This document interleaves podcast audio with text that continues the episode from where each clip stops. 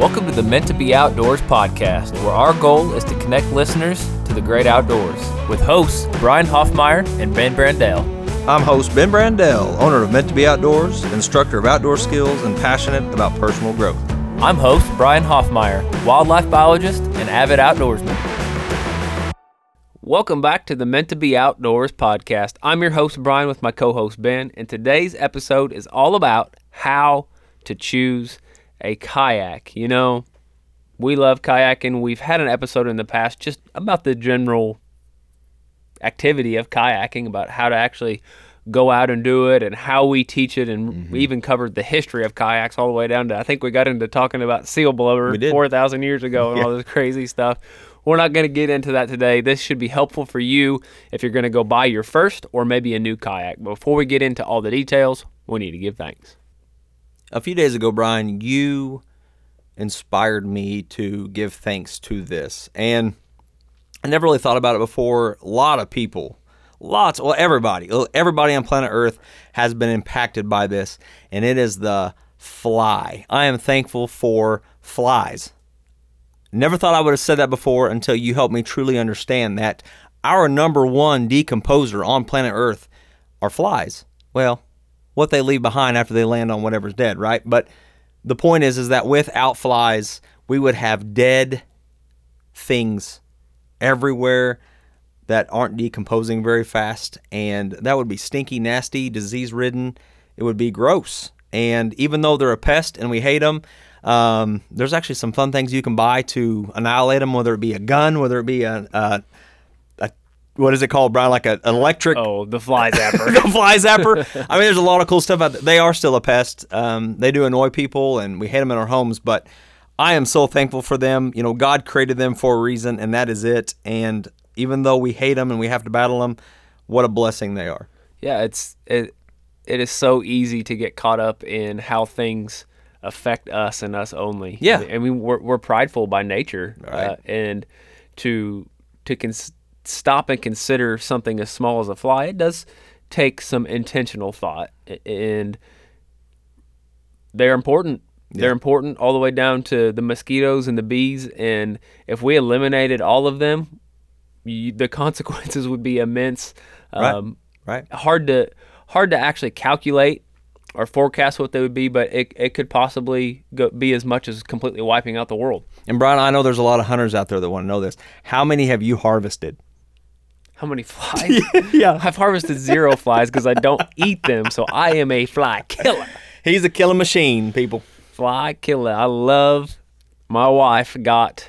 Uh, I think it was really more for my son, but it. Right. I get a lot more use and excitement out of it than than my son does. But it was a oh, it was an Amazon Prime Day deal. But my son loves basketball. We're getting ready to have a basketball birthday party. Basketball, basketball, basketball. It was a basketball shaped fly zapper, and it pops. I mean, when any kind of insect hits that thing, it pops so loud. It sounds like sounds like it's really getting a good charge, but you could touch it with your finger and it doesn't really hurt, but it's enough to make a fly smoke, and that's really fun to do. And I've probably got a, a probably up around a thousand kills by now. Nice job. Keep it yeah, up. Keep yeah. it up. I, I've recharged that thing and made sure it was ready to go every single day since we got it. mm-hmm. Well, what I'm thankful for today is refrigeration. Mm, We mm-hmm. recently had what they call a I don't know if you I don't know how to correctly pronounce it. It's either Derico or Dereco. It's a type of storm. We had 80 mile per hour winds come through, cause all kinds of damage. Um, the majority of our county was out of power. Uh, my, I personally was out for 13 and a half hours. Uh, my I know my parents were out for I think 30 something hours. So how many days ago was that? Uh, Well, my power just came back on yesterday. My Okay. parents just came back on today. And there's still people that are There's out of power. People that Yeah. are still out of power. Matter of fact, eight miles down the road, there's a, a gal that I ran into during lunch, and she was talking about she is still out of power, and she's only eight miles from you to the south. So still a lot of people A that lot, lot of people impacted, Mm-hmm. still thousands. But through all of that, what I became most thankful for, and my biggest like, well, what would what would I do if this continues to go on and on? Was refrigeration, freezers, refrigerators, all that. We'll clump all those together because I can get water, and I can get food right then if I have to. I can find a place in the shade to take a nap. If you know I don't have air conditioning, I can find a place to go to the bathroom. But where in the heck am I going to keep all the food that I have?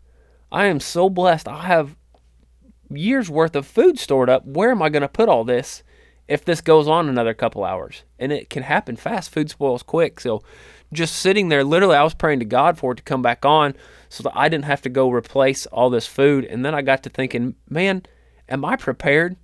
Am I prepared in any shape or form to store food if I don't have refrigeration? And I'm really not. So that Right. is something that I'm going to be taking on and studying here in the near future. No, that's good. It is good to be in that mindset. You know, it's also a huge financial loss when when you have a full freezer, a full fridge, and you lose all your food. That is a lot of money gone right then and there. And and we're just talking about normal living. We're not even thinking about future or or any of those things. Just in the moment, how much money you can lose overnight, and and that's a lot of people work hard to fill their fridges, and um, I hate for anybody to lose their food like that. Yeah, and it's all, I mean, it's all tied to electricity. It is, I yeah. mean, they make they make refrigeration appliances that run off of, of gas, like for campers that run off of propane and stuff. So you could hook it up that way and maybe have a little more security. But electricity is everything. I shouldn't say everything. So much of our world relies on it, and it is so much more fragile. Just because it's kind of there and we don't even notice it. I mean, think about when it's out you you don't have water, your well's not running. Every every room you walk into or out of, you're turning the light on and off, and it's just like just this habit of us counting on that it's there, and when it's not, we really don't even know how to act. No, we struggle as as a society, as as people. Yeah, I gotta I gotta tell one of my wife. She was leaving for work. yeah. She said, "Well, how am I gonna open the garage door to get my car out?" you know. Well, We there's a lot even- of people that haven't had to open Right. one without the you garage can door opener. manually open your garage door if you didn't know that. And there's just so many of those things in our lives that we just take for granted. They seem simple, they're there, but with electricity, they're gone. Well, you're looking for the red rope. So those listening, if you're like, "Oh, I didn't know that," the red handle, red rope. There's going to be a red string, uh, something for you to pull to release that chain that that it, Yeah. the track that it's on, and and then you can freely raise your door open down. That is if you can reach it. I I have a neighbor. Uh oh, he never drives his car. Uh oh. He was driving his car yesterday after the storm. I was like, "Well, what what are you doing?" His garage is so tall. He parks his truck in a big barn, so the door is so far up there he couldn't reach the release. So his truck was stuck in the barn. Wow, wow. So I guess if it were to be a long time without electricity, you either have to find a way to climb up there or cut a hole in the barn to get your truck out. That's crazy. You know what you're talking about, Brian, and on that kind of that sustainability side for we teach a lot of survival. We've taught a lot of survival. Um, for me, by definition, there isn't just one out there that everyone can just all agree on. But for me, you're getting into bushcraft and you're talking about that advanced bushcraft where it's long term.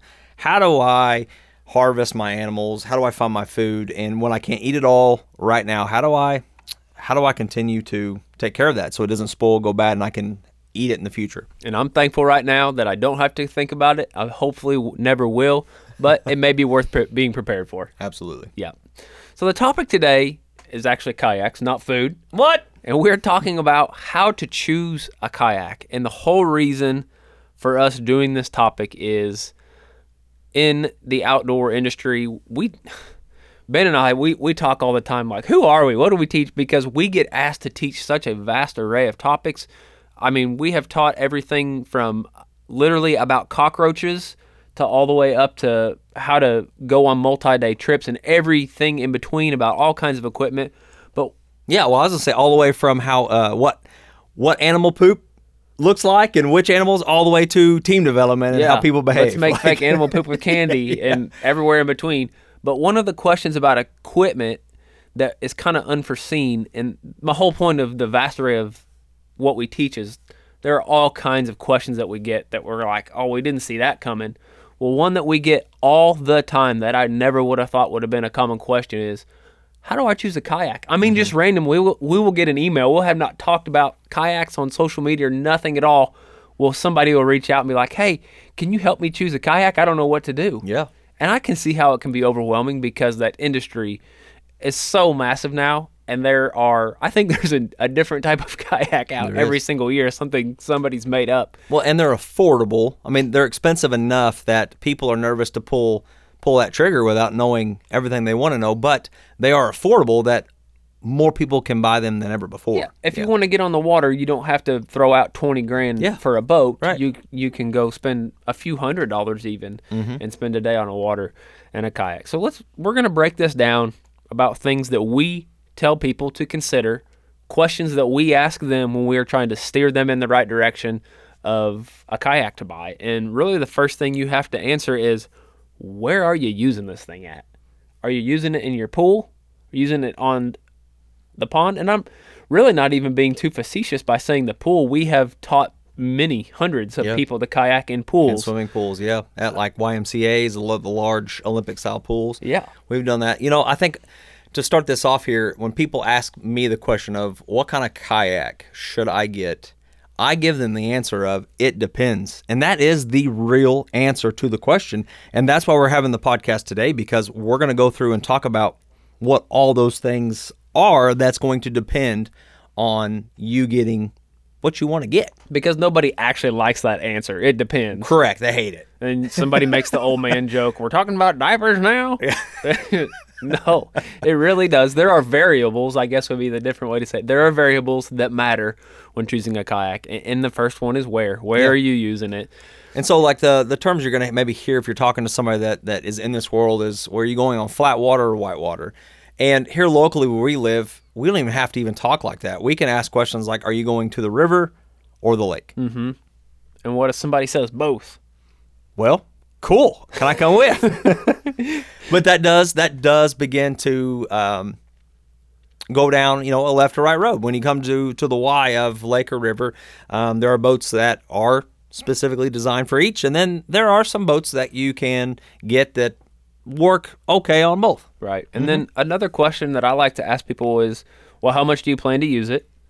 And that kind of gives me the gauge to what time of year they're going to be using it. Because if they tell me they're going to use it 100 times, well, I know that they're probably going to be using it spring through fall, maybe even winter some. If they're like, ah, once or twice when my when my group of friends gets together, I want to go. That is going to give me a gauge one to how much they should be spending, and to two how serious they are in. It, it's kind of like a lot of things. If if you are not serious about kayaking and you just want something to go be with your people in a couple times a year, then you're not even gonna really know enough or care enough to spend the extra thousand dollars and appreciate the features that come with that extra money. Absolutely. And before we get into really what are you going to be doing in your kayak, which is another step of this, honestly, I want you to be thinking about what do you want in a kayak because kayaks are made differently. So you have to kind of think about it this way that um, do you want the ability to stay ahead in your forward movement, which is called tracking or sometimes tracking, tracking, but, but yeah. that tracking that whenever you paddle um, on either side, it stays straight where you're going, right? Then you have uh, ones that are going to help you with turning. So you don't want to go straight. I when I paddle on a certain side, I want to turn immediately, and then you and you get into the stability side. When you're in it, is it something that you're going to quickly flip over in, or can you stand up in it? Yeah, can you do a cartwheel on the front of it? do a cartwheel in the front of it. So you kind of got to be thinking about those things, um, and and start thinking about that now. If you are interested in getting a kayak, you you have to be thinking about how are you going to use it.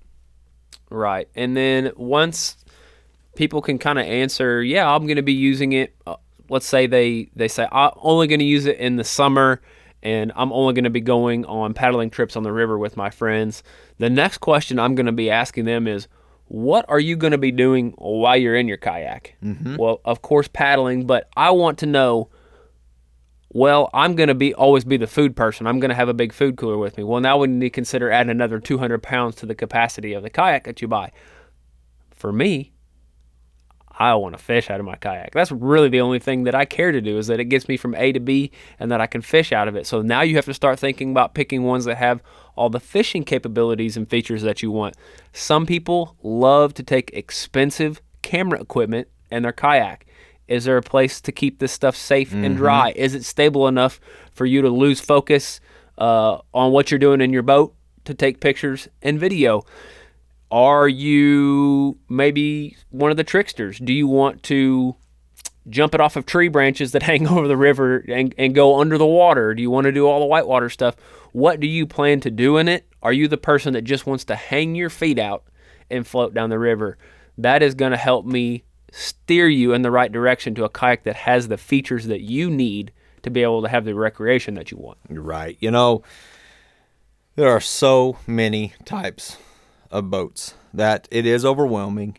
And I think if I could give the quick tip now, it is to start doing your research, start online, start calling and asking, which is why no, I no, think. no, no, no. Start by listening to the rest of this podcast. yeah, that's right. That's right. Don't stop yet. But in your research, um, you need to know your region and your area. You know, this podcast reaches almost around the world, and we got people listening even in Cambodia, and and so I do not know what businesses or even the reach like like how you can even get a kayak but you need to know your area because I am not going to buy a sea kayak and use it out on the lake even though I could right I, and I have seen people out there in sea kayaks. I know but that isn't going to work for me Right. because it depends Back to the diapers. Oh no. you know, a sea kayak would be awesome if I'm just going from point A to point B and I want to stay straight and I want to get there and and even if I'm battling some boat traffic, right? You know, river or lake consistently if if you're here in the Ozarks, you know, river or lake are what you're looking at. Are you going to put in and basically go down river? Um, you're not even working your way back up. You know, you can get away with so much more than if you take a kayak and go out on the busiest part of the lake, which please don't do that. It is so dangerous, but there are people that that I've seen do before. And so, you know, like we like we started off, you got to ask yourselves the questions, where am I going? What and how do you even get this kayak? You know, I know we are so blessed here where we live that there are right now seven stores I can think of that sell kayaks. So that's a blessing. Um, if you're limited in your area, then you may have to see what they actually have first, and then um, even looking at online purchasing, there's there's some great options on there as well. Yeah, and, and so once you kind of d- decide what you're going to be doing, where you're going to be going, there are so many types of kayaks, and you need to pick the one that fits those two questions that you've answered. Where am I going, and what am I doing out of it? There is, I mean, we've made a massive list, and it isn't even comprehensive because, again, people build new stuff, invent new types of kayaks, and add to it every year. But just the ones that we have written down that are popular that you- you've probably heard of are sit in and sit on, and that's really your first choice. A lot of, uh, for example, let's say I'm going to go get a fishing kayak. Well, now I have to choose: do I want to sit in or a sit on fishing kayak? There are recreational boats. They're not going to have all the rod holders and stuff. They're really just to go out and play and maybe take a little cooler in, but not much else. There's crossovers. There's sea yaks for going out in the ocean. There's touring, fishing, whitewater, inflatable kayaks, which Ben, I know you are a fan of those because of the accessibility and and really how well people can pack them and travel with them. Mm-hmm. There are tandem kayaks. There are even kayaks that you can take up to four people on and in. It's incredible. They, I mean, like I said, just every year they're coming out with more of these. There's diving kayaks that are literally built for trying to make it go underwater. There's kayaks for taking out in the surf, and there are even kayaks with sails on them if you like to sail. Yeah, here's your range. You know, when you're looking at like, I believe they call them slalom. I think I'm saying that right, but you know, uh, those are like four foot long, and then you have your sea kayaks that are uh, at least 20 feet. Right. And so every everything that Brian just said is going to be within that range. And you know, I think the the biggest concern I have for people is is your body weight, what you weigh. And so now once you determine where you're going and what you're wanting to do, you really have to look at your body because if you are too big to set in a set in kayak, then that will not work for you and you will have to go on the the set on top and the set on tops are great. You know, uh, matter of fact, set on tops are even for um, even really tall people. You know, as well. Set in, um, you are going to have to really focus on your height and then looking at the length of the boat so that you can fit inside it. a big thing for me and why I asked this question early on in the process of consulting somebody on buying a kayak is what time of year are you taking it? And that really can help you choose that sit in or sit on too. Because if you are somebody like me, I've been out in January before. I chose a sit in really for that reason. I gave up, sacrificed some other things that I would have gotten and liked more from a sit on top for a sit in because I knew I'm going to be going into late fall and very early spring and sometimes in the winter.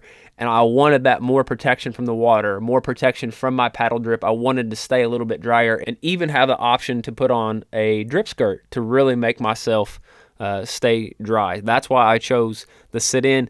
What I really gave up that I miss so much now. And there's actually some companies that are making, they call them crossovers, hybrids, whatever you want to call them. It's like a, a mixture of a sit in and sit on top. I don't like that I can't stand up in my sit in. Mm-hmm. It is it, it is just not stable enough because of the way that it's built with the kind of more uh, deep keel. I can't stand up in it. And being a fisherman, there are so many times where I'd love to stand up, especially in the spring when I know there's fish on bed. I can't really sight fish for them out of my kayak, and it drives me crazy. So I have considered switching to one of those hybrids before. Also considered just keeping my sit in and and getting uh, a sit on top that I could stand up in too. Again, all things to consider when you are buying one of these. Yeah, so you know now that you kind of have maybe an idea of it, does, it depends on your body weight. You need to know what that kayak can support and hold. How would they? How would they know?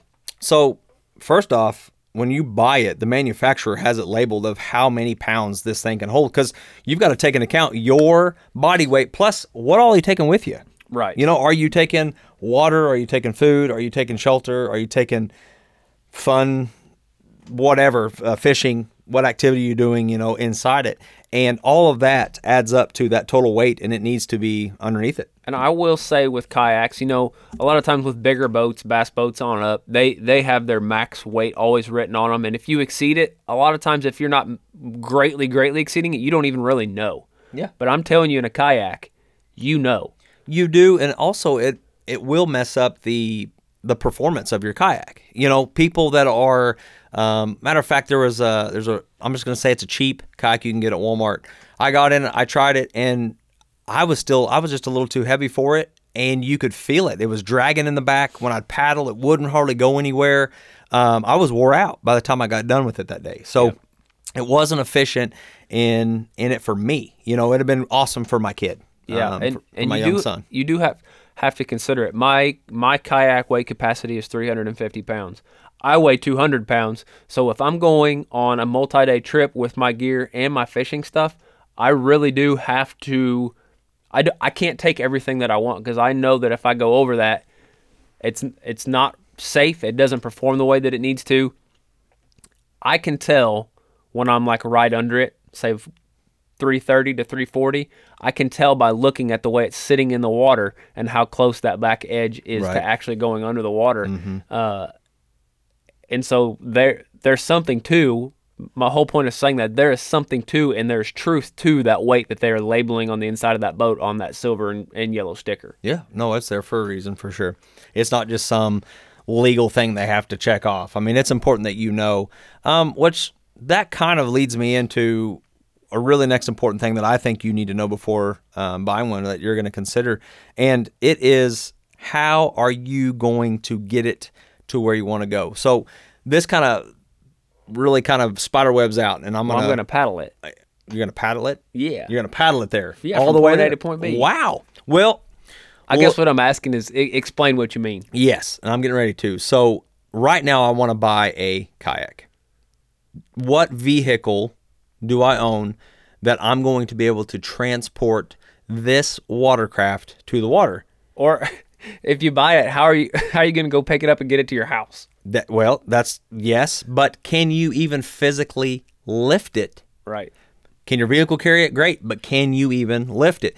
Can you lift it after it's got all the extra things that you put on it? Right. Right. So you also then have to begin to look at am I going to river or lake and then how heavy is this thing? Because they sell some devices that you could use. So for example, if you told me I'm going to go to the lake, then if you're going to the lake and you have a trailer or a truck or some way to haul it to the lake, I'm going to try to set you up with some wheels because they actually have wheels that you can place on the bottom of your kayak that you can basically wheel it from where your vehicle parks at to the water's edge. And there's a lot of them they make that you can leave it on while you're out paddling. You don't have to take them off, period. But if you're going to take this same kayak to the river, those wheels are no longer a good idea because they may hit the bottom of the river. Um, if you're going over shoals or rough terrain, you don't want to get caught. You don't want to be in shallow water with those wheels on. And so if you can't pick your kayak up and move it, then you are going to have to look at either like a set on something lighter and an inflatable that's going to help you on the river. And that's the things that I'm going to start asking uh, the individual of, of what do they need and what do they want. Ben, that you bring up such an awesome point, and what you're bringing up was a huge part in me deciding to buy the kayak that I have.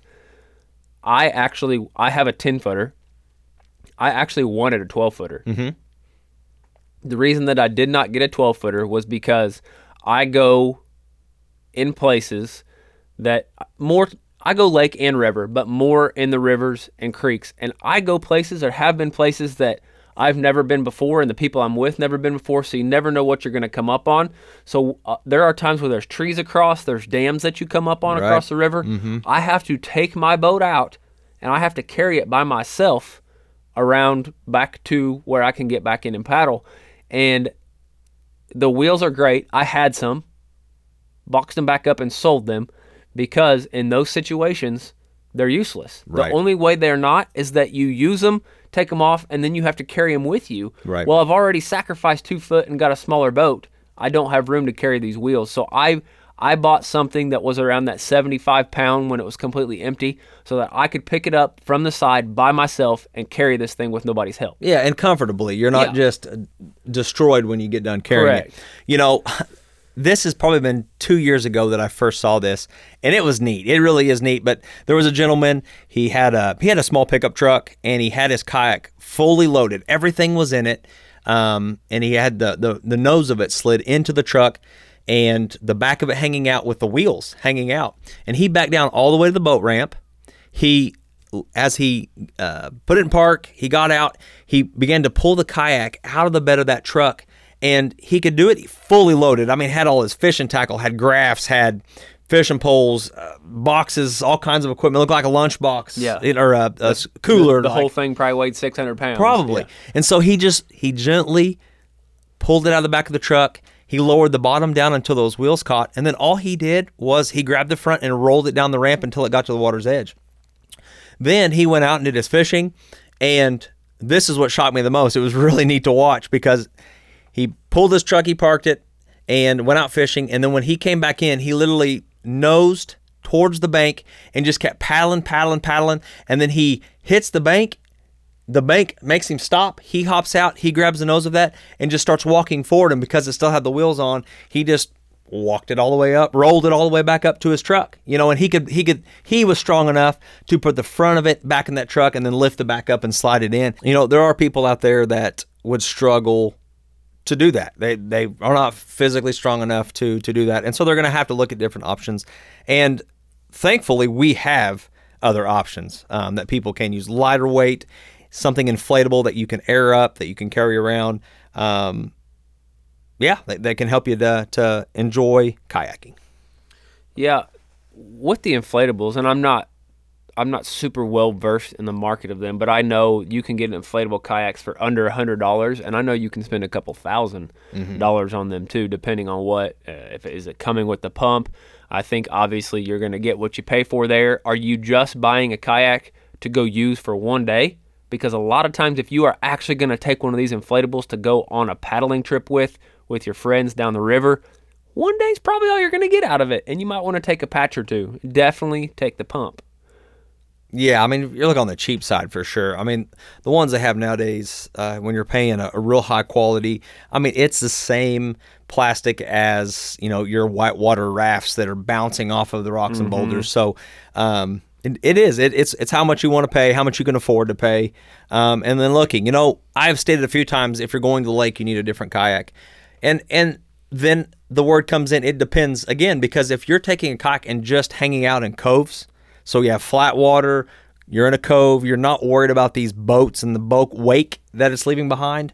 You can get away with a basic river kayak, you know. But if you are going out in the main lake where you have wake, you have wind, Now you need to look at something that's definitely more stable and, like I was talking earlier, has that forward traction so that when you exert your energy to move it forward, it stays true and keeps heading that way. If not, you'll get you'll get destroyed out there.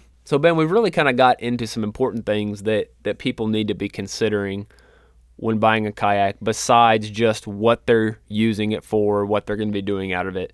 We've briefly mentioned transporting, we've briefly mentioned cost and budget. Let's break those two down just a, a little bit more. I think when you're talking about transporting, what you what you're really saying is do you have a vehicle that is capable of carrying your boat? That's That- really what you're breaking down. Maybe you're keeping it somewhere. Is it? Are you keeping it on your dock? Do you have a place at your dock to put a boat this size? Maybe a friend storing it for you. Does your friend really want to store it for you? Yeah, I mean, got there- to be asking those things. Yeah. Are you carrying multiple? Do you need to buy a trailer? Are you a pickup truck owner? I mentioned before in the past, me and my friends used to stack them up high on top of a Honda Civic. Are you silly and going to do stuff like that? Maybe an inflatable would be the option for you. If you have a, a, a trailer and you can stack up 10 of them on, then you can go spend five, $6,000 on whatever length and size that you want.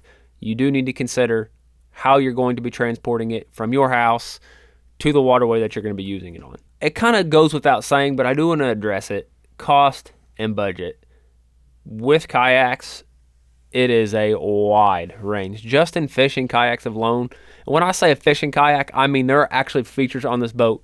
There are rod holders, there are upgraded seats, there are places to put your tackle, places to put your pliers, places to put your fishing things. I have seen them from $300 the most expensive one on the market today is $11,000. It's completely made out of carbon fiber. The whole thing only weighs like 40 pounds. And there's everywhere in between. Most of your kayak pro anglers, they're buying boats that are stock probably between three and five thousand dollars. Mm-hmm. I use the word stock because there is so much that you can add to, especially the fishing ones, that when you're making your budget, you need to be considering this because people are now outfitting kayaks just like they would a bass boat. People are putting multiple graphs, fish finders on them, so you're talking several thousand dollars in electronics. Then you got to have the wiring harnesses and the batteries and the battery compartments to run those.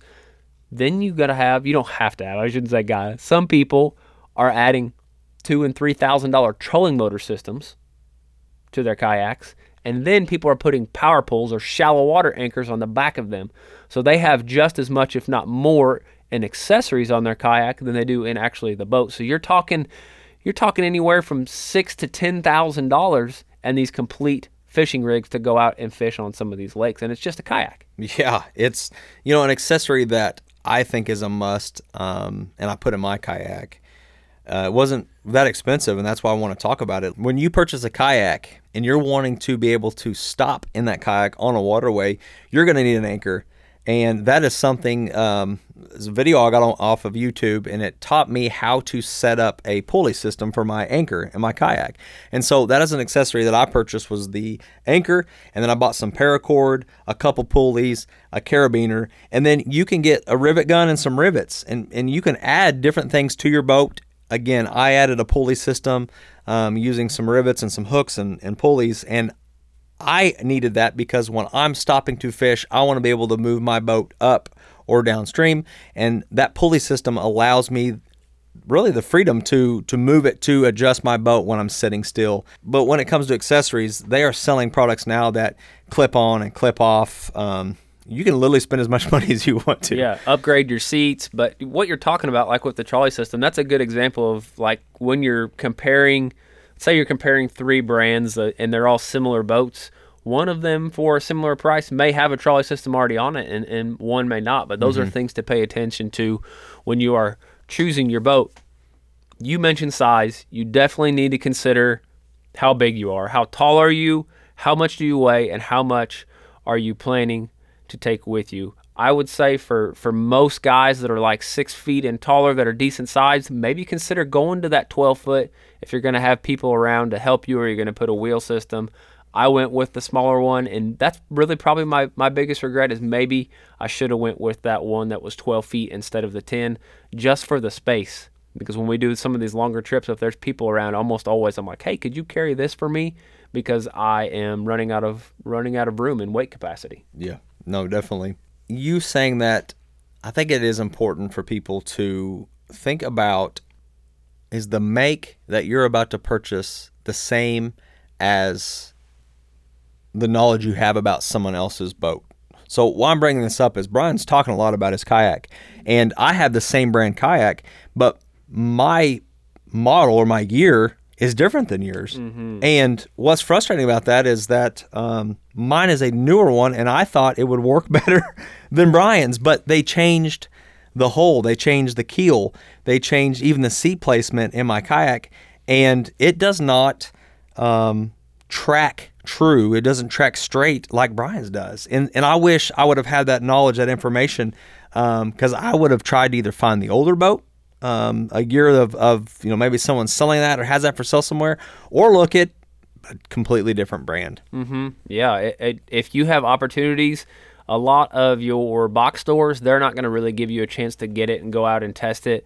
But a lot of your, uh, we'll call them mom and pops or small brick and mortar uh, outdoor stores, they will actually give you opportunity to to test them, and that is a great thing to do. Or find somebody that has one when you're looking for tips, and and test theirs out if they'll let you borrow it because it's one thing for a company to make claims, but for what they're claiming to actually hold up to on the water is a whole nother thing. And you'll find that with a lot of things, uh, not only in the outdoor industry, but really in general. So if you can test it, review it, try to do that if possible. Um, if they have, you know, 100 day money back guarantee, because a lot of them will do that for you if, if you're going to the right place. If you're like me, you want to when you get it in your mind, you're go, you want a kayak. You almost want to go like out that day. You want to go get the correct one, and then you want to go use it like all in the same day. Here's the tip, or something you want to consider is take your time in purchasing this thing. Do your research. Find out what it is you truly want. Look into it. You know, most people that's that have kayaks have probably just said, you know what, I need a kayak. Kayak. They went to the store, they bought it, they threw it in, and they went down and used it that mm-hmm. one or two times a year. You know that may work for you, but if you're really wanting a great kayak that's going to last you a while, that works perfectly for you, it is so important for you to sit down and and think through all these things that we're talking about today. Once you've really nailed down the size that you need, you've nailed down your budget.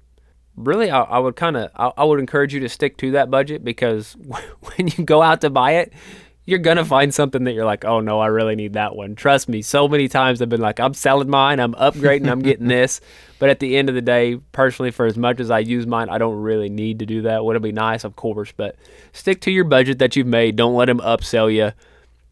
But really start considering the details. Things like, is this a quality build? Like, look at the things that they've put on there. Did they screw them in all the way? Is your paddle hook made of plastic? Is it made of metal? Is it made of aluminum? Does it have the anchor trolley on it?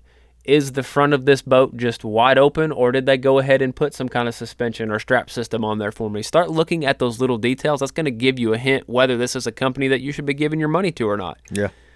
You can look up. A lot of times, salesmen aren't going to know this answer, but you can look on. Uh, a lot of times, there'll be tags or things about the boat, or you can actually look it up online.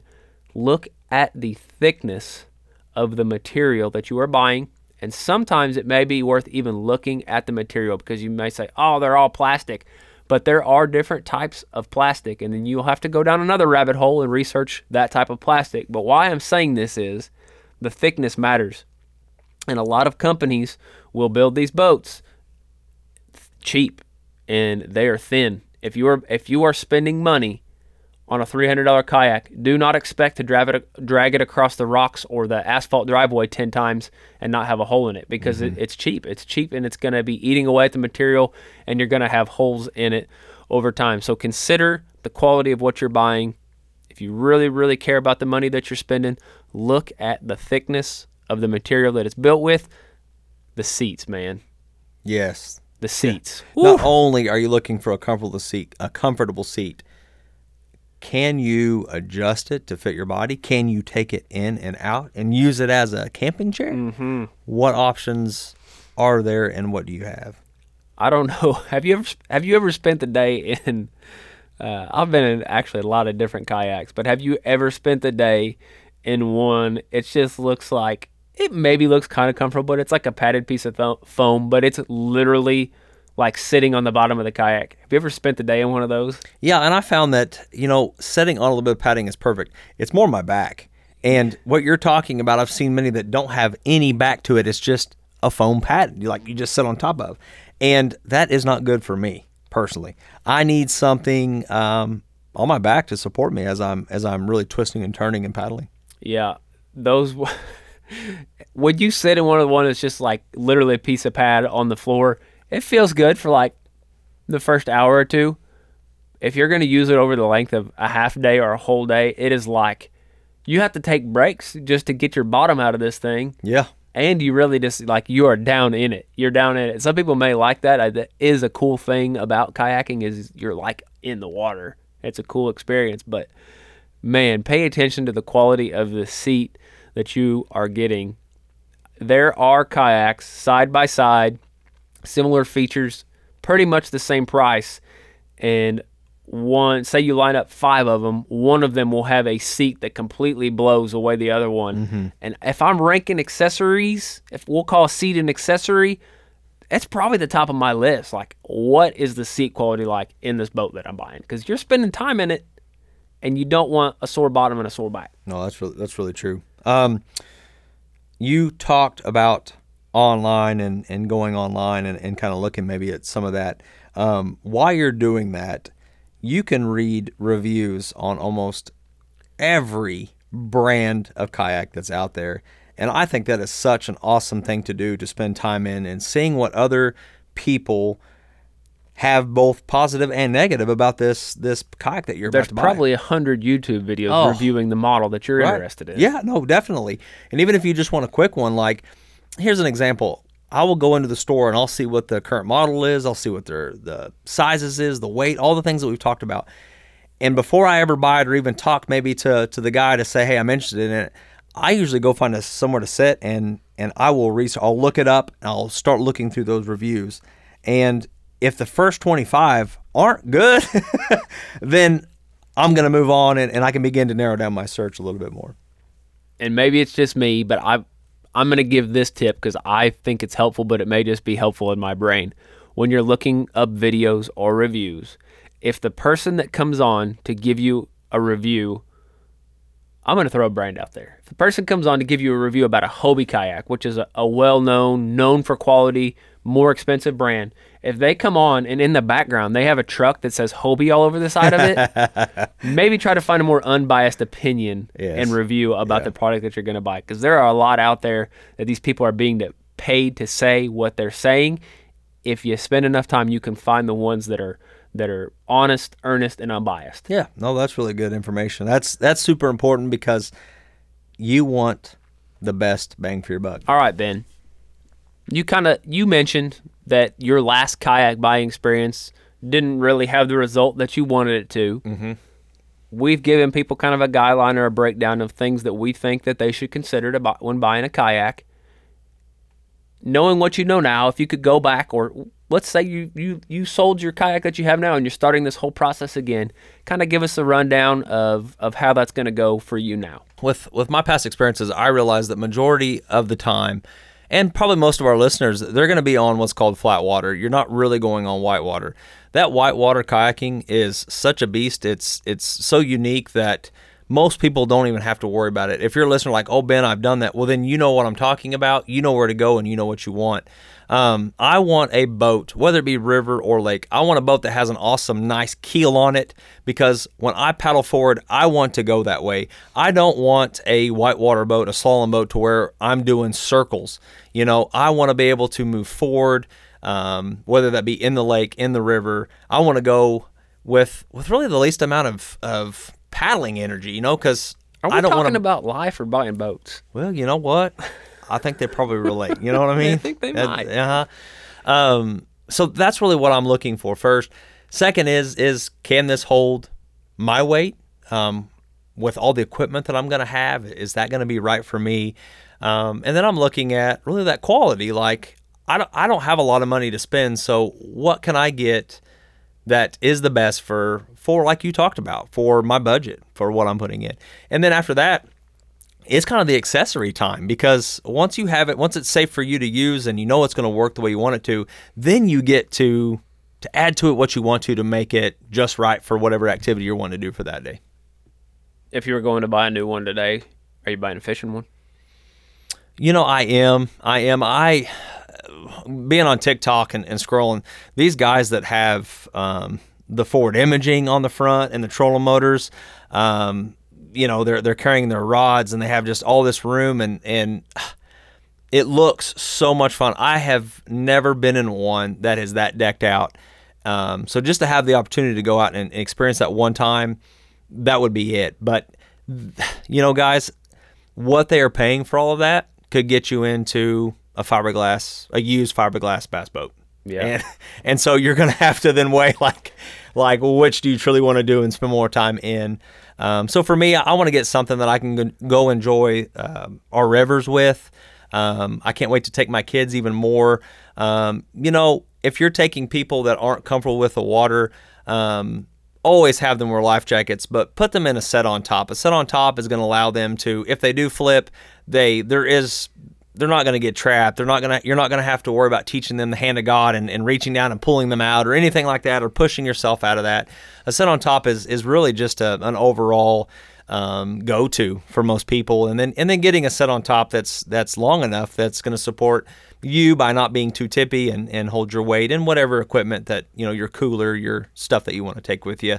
Um, the tip is, is is honestly start by going to the store that sells them and and talk with them. They're they not only want to make money, but they want your business, and so pick their brains, pick their minds, leave, go do some more research, um, and when you feel like you have it all, go do it and you will not know if it's right for you until you truly go out and use it and experience it. You spend a lot of time in kayaks, guiding trips with kids, teaching people, teaching classes, uh, running just yeah overnight camping trips. A lot of time in a kayak, fishing, just fun. Do you have any special memories? Maybe that one that's uh, kind of your pinnacle up to the top of, of kayak memories. Yeah, Brian, I've got a lot of memories. Um, sitting here thinking, after you asked me that question, I have so many different stories and memories um, from different trips and experiences. Um, one that that to me was is probably the most fun, and it wasn't even a trip; it was just a, a day activity that we did in college. Um, we all brought our kayaks out, and it was just a day of like learning how to use these things. And so we made ourselves flip upside down. We learned how to push out of them. Um, even in some of the trainings I've done, we've learned like rescues. Like if you're with a group and someone tips, um, how you swim under and sweep and push people out from under that vessel um, to make sure that they're safe. And so um, that day of those of learning how, even to if you let's say you capsize, you flip it, and you're out in the middle of the lake, how can you get back in it? Um, how can you drain it? Um, without taking it to the bank. You know, some of those skills that go with that kayak, that was so much fun. And with the the guys and gals I was doing that with, we were all laughing, um, and it's and it's challenging. It's really challenging to flip your kayak once it's flipped underwater, um, to even get the water out and to get back in it. It's a challenge in itself, and and it does take people to help. So um, that that right there would probably be my number one because I learned so much, and it helped me to to be confident when I'm going out with other people knowing what I can do and knowing how I can help them if if they needed it. Yeah, I haven't I haven't done that. I haven't uh, I haven't flipped on purpose and I haven't flipped on accident yet either over the years, and I don't really want to have to experience that again. That's one of the didn't really mention it. I shouldn't say again. That is one of the downsides to a sit in, like I went with. They do fill with water and sink, and you were encouraging people to get the sit on top. They are more stable and they don't fill with water and sink. So if if they do flip, for some crazy reason, you just flip it back over or get up and ride on the bottom of it. Yeah, know? yeah. Well, and you slide off. You know, you slide off the side into the water. Yeah. Um, it could flip over on you, but you can push it off of you. Yeah. You know, um, that's you know, my last tip here that, that I do want to share. In in thinking about the story that I just shared, when you buy anything, especially a kayak, the first time that you go to use it, you need to be knowledgeable about how to use it and then how to get in and out of it. So go take it out. You know, right now it's 90 degrees outside, it's summertime. This is one of the perfect times to take your kayak down to the water's edge and get in, tip it over, see how far, see how far you can lean before it actually does flip. You know, learn learn your stability of your boat, learn how you can um, paddle it better, how you can get in it better if you were in the middle of the lake. Um, learn those things now. Um, why you have the freedom to do that. I see so many people getting in their kayaks wrong. Mm. Whether it's in two inches of water and Yeah. they're slipping and falling on their rears, Right. people that would never even try to get in their kayak in the middle. You can get in your kayak in the middle of the lake. Mhm. So many people get in wrong. Practice it, look up how to do it so that you are actually enjoying your time and not getting hurt once you get this new kayak. You know, Ben, one of my favorite memories of kayak. I have two friends, Zach and Garrett, which they were both actually a big reason why I got into kayaking to begin with. Uh, they were going out and fishing and having a good time, and I felt like I was missing out. So I wanted to get a kayak and join these guys. And there is a stream uh, here locally that uh, it's it's kind of small. There's a, actually an argument or a debate between. De- this is probably a debate you and I have. Is it a creek or is it a river? and, and depending on what map you look at, sometimes it's called creek, sometimes it's called river. If if you're local here where we produce the show, you probably know what I'm talking about by now. But there is just not a lot of access to it at all. Just not much access. And we kept wondering, like, well, if we we know we can get on the river here, but where would we ever take out? Well, they called me one day, so excited. Drove down here to whatever road and, and talked to so and so, and they're going to let us stop with our kayaks. We can park our car there all day long. We're going to stop right here. We'll be able to get take out. We can finally go do this stretch of river that nobody can get on. Are you in? And I was like, well, heck yeah, let's go. How long is it? How long is it going to take? Well, I, I don't know. And just really, it truly an adventure because no, we've never been on it or hadn't been in many, many years. So we go and all of us really had the intent of fishing first, exploring second. And so we're out there, and I mean, you talk about shooting fish in a barrel. Like these fish had not been fished for because nobody can get on this stretch of river. Right. Uh, we probably all caught 50 fish. I mean, we were just that's catching awesome them. in itself. And then there was one big long pool in the middle that we were all catching big ones out of. We had to get out and carry around trees and get out and carry around dams. And just a super memorable day of adventure, the unknown, and then, of course, interacting with creation and doing one of my favorite outdoor recreational activities, which is catching bass. Brian, having a kayak, even if you're only using it a couple times within a year, um, I think it's important to have one. It's important to keep one. It's important, even if you're storing it in your your shed. You know, we haven't really talked a whole lot about where am I storing this thing when I have it, but I have seen, um, let's just say New Orleans. I've seen a lot of flooding that's taken place, and when the news media get there, like they are traveling by boat, and a lot of times it's kayak. Like I've seen a lot of people that have had to leave their homes, um, but they were doing that in a kayak. You know, they had their their dog in their lap and they're paddling um, over to the bank trying to get away, you know, safely. And so, having some sort of device, especially like a, a kayak, is is I think something great to have, um, even in a time of emergency if you would even need it. Yeah, I think if you can if you can afford to have one, even if you're just going to enjoy it once or twice a year, definitely have one.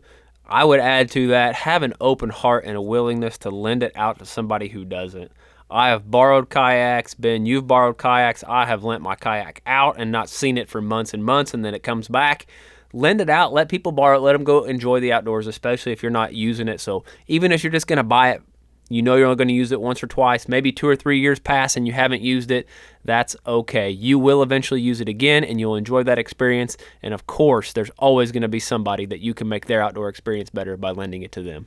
I hope that if you are in the market for a kayak, whether new or your first time, or maybe you started listening today just because you wanted to be nice to Ben and Brian, and now that you've listened, you're like, oh, I need to get a kayak. I hope we've given you some direction and some tips that can help you. If you have more questions, please reach out to us. We are not going to charge you to help you find the right kayak. We just truly want you to find the right one for the money you have to go spend some time outdoors. Reach out to us at m2boutdoors at gmail.com. You can follow Facebook, Instagram. You can direct message us on there. We also have a TikTok account. There's a Meant to Be Outdoors podcast Q&A page. If you're really brave, you can post your question on there and maybe it will help somebody else that may have the same question. We'd love to answer it publicly on there. If you're not a member of that group, just let us know and we'll get you added. whatever platform that you listen to our show on. It would help us a ton. We had a couple new reviews come in recently, and I'm so stinking thankful that people take that extra minute or two to do that for us. We love feedback. Please leave us that feedback on there. Give us a rating on the star. Give us a little comment. Let us know how we're doing, maybe some things that you would like to see from us in the future. If you're feeling super generous, every penny helps for us. It does cost us money to produce the show. We don't make a whole lot of money off of it, and we would love to keep it going for years and years to come, keep producing more content the best that we can do possible. If you find a link on any of our social media, it's a Linktree link gives you all the options after you click on it. Go to the Patreon link. We would love for you to be a meant to be patron and give us a little money each month. We would greatly appreciate the support and thank you to those people that are currently supporting us. It means the world to us that you are so faithful, such a faithful listener, and so faithful as friends and family. I know some of those are on there that you are supporting us financially as well. That is going to be it for this episode of the Meant to Be Outdoors podcast. We'll be back next week with a brand new episode. We hope that between now and that time that you remember you are meant to be outdoors. Thank you for listening to the Meant to Be Outdoors podcast, hosted by Brian Hoffmeyer and Ben Brandell. Please help us by subscribing. Also, follow along on TikTok, Instagram, and Facebook.